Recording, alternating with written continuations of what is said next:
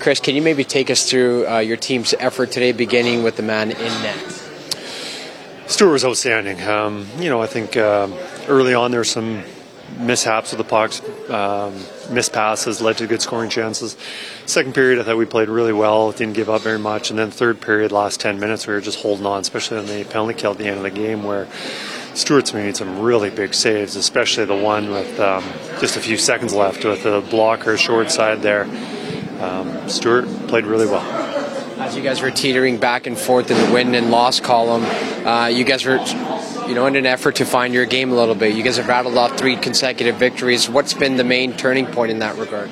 Well, you look at the play of the Skins the last three games; he's been outstanding, and um, we've been tightening up a little bit defensively. But biggest thing is uh, the goaltending has been outstanding, and we've been able to.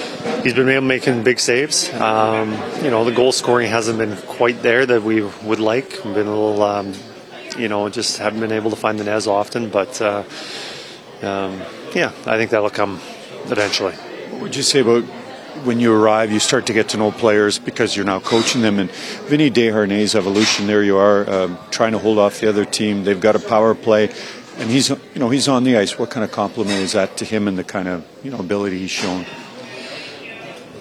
I've been very impressed with him the entire time I've been here. I think he, you know, he transports puck really well. I know there was probably at the beginning probably some um, jitters or um, a little nervousness with the puck but he overall for his size he was pretty good. Now he's really taken it up another level and been able to make so many plays and uh, transport the puck into the forwards. And then what I think has always been there and he's been you know graduate from the American League into the NHL is he's a really good defender. He's hard to play against.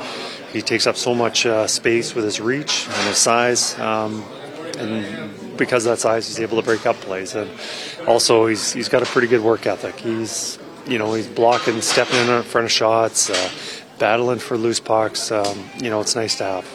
How about his defense partner, Brett Kulak, getting in the goal calling for him? Yeah, it was nice. I thought Brett has been playing so well, so well last, um, you know, especially since the, the break. Um, you know, we've had our ups and downs throughout the, uh, you know, through the break, winning and lost games. But, um, you know, one guy I think that hasn't been up and down is uh, Brett. I think he's been playing so well, and his game has been uh, pretty consistent, and um, he's really helped us. When you guys are having a hard time breaking through, getting on the board, how much of a luxury is it to have Connor and Leon? You just know that they're they're going to break through at some point. Yeah, it's it's definitely a benefit of um, you know even when games not going so well, you know there's some teams that have that goal scorer that player that can break the game open, just give them a little opportunity, and they they'll uh, get on the scoreboard. And, you know, we've got we've got a couple of them, and um, you know that was a big difference of the game tonight.